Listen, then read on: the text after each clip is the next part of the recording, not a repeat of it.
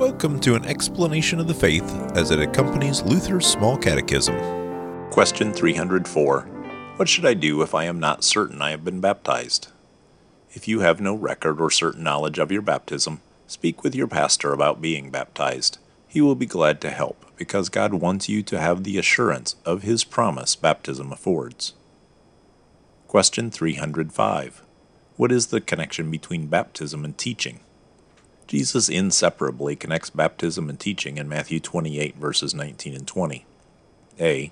Those who are able to receive instruction are normally baptized after being taught the main articles of the Christian faith.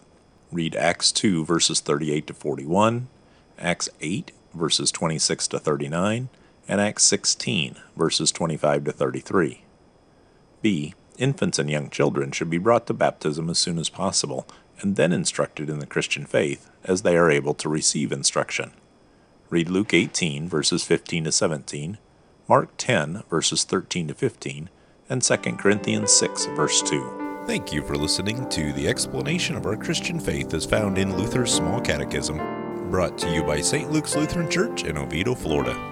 This podcast is from Luther's Small Catechism with Explanation, copyright 1986 2017, copyright 1986 Concordia Publishing House. Used with permission, all rights reserved. Purchase a print copy of Luther's Small Catechism with Explanation. Please contact CPH at 800 325 3040 or visit them at cph.org.